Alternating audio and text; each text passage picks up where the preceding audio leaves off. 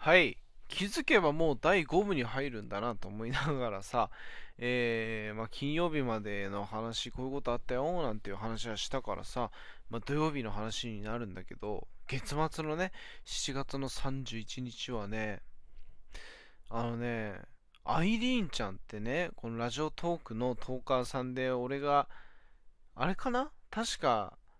トーカーさんを紹介するコーナーでもね、ちらっとこう話したんだけど、アイリーンちゃんってね、現役の女子高生の配信者でも DJ っていうかパーソナリティになることを目指してますっていう女の子で、あの配信者がいるんだけど、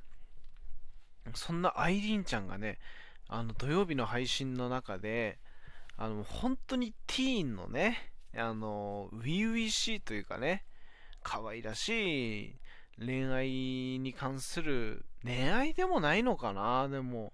普通に男女の友情感の話だよね。あの悩み相談みたいなことをしててさでそれに対してさ俺そういうのは結構真面目に返すっていうか真面目にコメントするじゃない。あの全然そういう女の子とうまく話せねえやつが何言ってんだってみんな思ったかもしれないけどさ。あのどうしたらいいんでしょうか ?LINE はどういう返事を書いたらいいんでしょうか？っていう話をしててさ。で、まあ、こうこうこういう風にしたらいいんじゃない？っていうことをさ、コメントで、最初はね、ボケるような感じのさ、コメントを入れながらもさ、あの、こうした方がいいんじゃないの？なんつって。まあ、どういう話かっていうとね、あの、俺も途中から聞いてたからさ、全てを知ってるわけじゃないし、あんまりその全部話しちゃったら、アイニーちゃんに怒られちゃう可能性もあるからさ、ほどほどにしたいなとは思うんだけど、まあ本当に、あの前まで仲が良かった男女2人なんだけども、それは全然恋愛とかうんぬん抜きに、あの純粋に同じクラスメート、同じ学校の、えー、生徒間の話を、あの恋愛とかなしの話ね。で、で、LINE も交換してこう、仲良く話してたつもりだったのに、ある時を境にちょっと LINE の返事が冷たくなってしまったと。あの、アイリーンちゃんに返ってくる LINE の返事がね、冷たくなってきて、で、それで、えー、そのアイリーンちゃんが、それでもちょっとその、その男の子と、あの、一緒に、えー、なんか企画かなんかを学校に関することだったはずだな、確か。なんか、一緒にこう、やりたいことがあって、んで、それで、えー、それをお願いしたいし、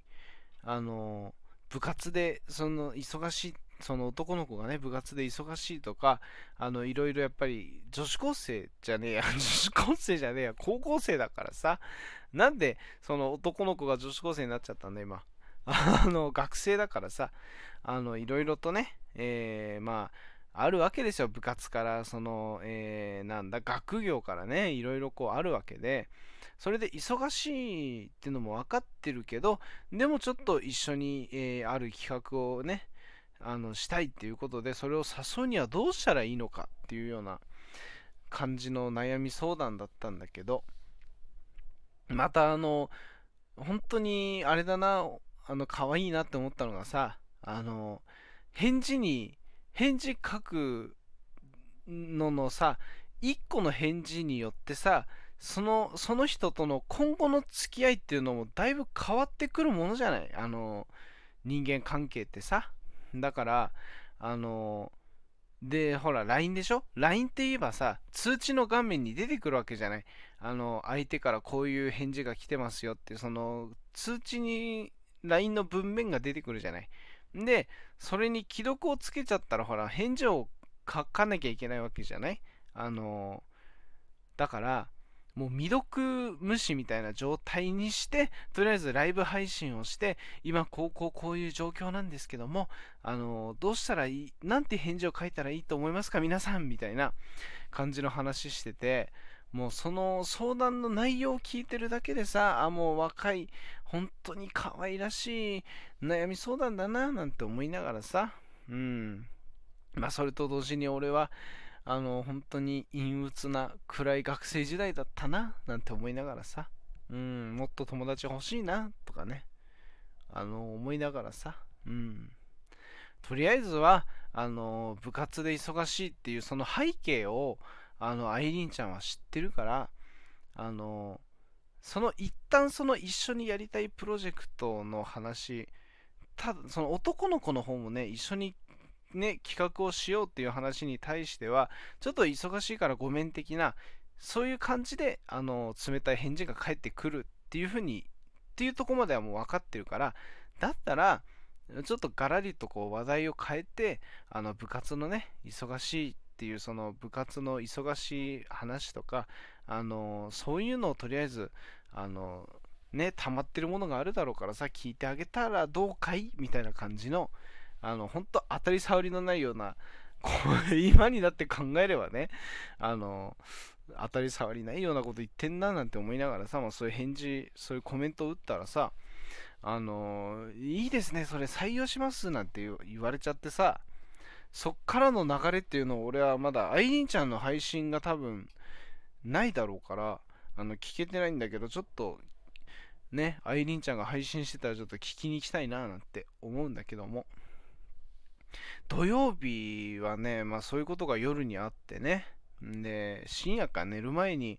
アイリンちゃんが配信してると思って聞きに行ったらそういう状況でね。えー、久々に夜にこんなに頭をフル回転させたのは久しぶりだななんて思いながら、土曜の夜にと思いながらさ。んで、あのー、仕事のね、ある、仕事だったんですよ、土曜日も。あのー、俺は日曜日と祝日が休みなんで、あの何事も祝日がなければ月曜日から土曜日までが仕事なわけなんですけどもあのそれで えー、っとね土曜日にちょっとこう空き時間がね仕事中に空き時間ができたからその間ちょっと職場のね人と配信してみようっていう話になってあのしたんですよでそこでもまたあのトラさんとねあの、コラボしてね。なんかもうほぼあれだよね。俺の配信にセットでついてくるみたいな。セットでついてくるっつっても呼んでんのは俺なんだけどもね。うん。あの、本当にそういうのを言って、あの、あげると、本当に何も文句も言わずに上がってくれるトラさんは、本当にあの、優しい方だなっていう、そんな人に対してね、俺はあの、あの関西弁をちょっとこう誇張したような関西弁を喋ってみたりね、本当に失礼なやつだなと思いながらね。うん。まあでも、まとめるのがうまいから、あの、そういう場の空気とかをまとめるのがうまいから、そういうコラボとか呼ばれるんだろうなと思って、そこはあの、本当にね、あの、嫉妬してますね、それは完全にね。あの、はっきり言っちゃう、言っちゃうとね、うん、俺は全然そういうさ、一緒にコラボしませんかとかさ、そういう声がかかることはないし、あの、またなんか、比べ、暗い話してた。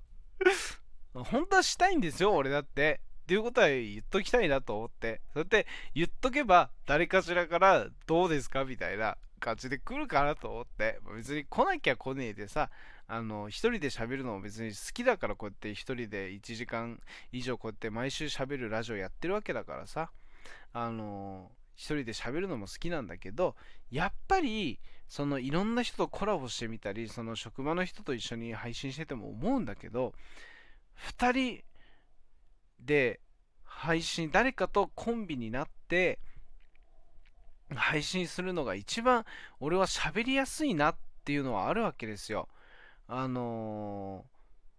ー、中には多分いるかどうかわからないけども俺が一人で喋ってるのがいいなこの空気感がいいなって思ってくれてる人もいるとは思うんです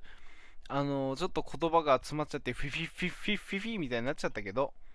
あの フィフィフィフィトモみたいになっちゃったけどどなっちゃったけどどど もうほんとグダグダすぎるよ本当にあのー、そういう感じなんだけどあのやっぱり2人で喋ってる、えー、ラジオトークのね、このアプリ上どうしても3人が限界だなって思うね。一応、ラジオトークの生放送の方のコラボっていうのは8人までは上がれるわけですよ。その配信者の主も含めてね。うん。8人同時に、えー、話すことができるんだけど、8人が同時に喋っちゃったら、今、あの、アプリの特性上、あのー、声が書き消されちゃうわけじゃない。今それはアップデートで直ってんのかどうかちょっと俺はそんな同時に8人も上げれるほどあのそんな有名トーカーではないからチェックのしようがないんだけどなんかそうらしいっていうことをあのそれが悩みなんだよねみたいなことをあるトーカーの人が言っててんでそれすげえ贅沢な悩みじゃねえか俺はリスナーがいないのになんて思いながらさその話を聞いてたんだけどあのそれでねえーと、あとほら、今、アップデートされてさ、生配信の方でもこう、iPhone の方はさ、効果音とかいわ、ゆる収録で、収録で使われる効果音が生配信の方でも使えますよってことになったじゃない。それもさ、もうほんと Android だからさ、iPhone 羨ましいなって思いながら、そんなことは言いながらも、どうせお前あれだろっていうね、Android にそれが実装されたとしたって、一人でも喋るだろうみたいな効果音なしで喋るだろうなんていうふうに思ったかもしれないけど、まあ、使うのが下手くそだからな、効果音とかな、本当は BCM とかさ、そういうのつけてさ、かっこつけた配信とかしてみたいんだけどさ、俺の柄に合わないじゃない、そういうのって。まあそんな風にね、思いながらも、まあまあまあ、いつかね、そういうおしゃれな配信っていうものをしてみたいな。いろんな人とコラボで話してみたいなっていう、そういう風に思うデラックスでした。やっぱコラボした後に一人になった時に、ものすごい寂しさを感じる、そんなデラックスの第5部のラジオでした。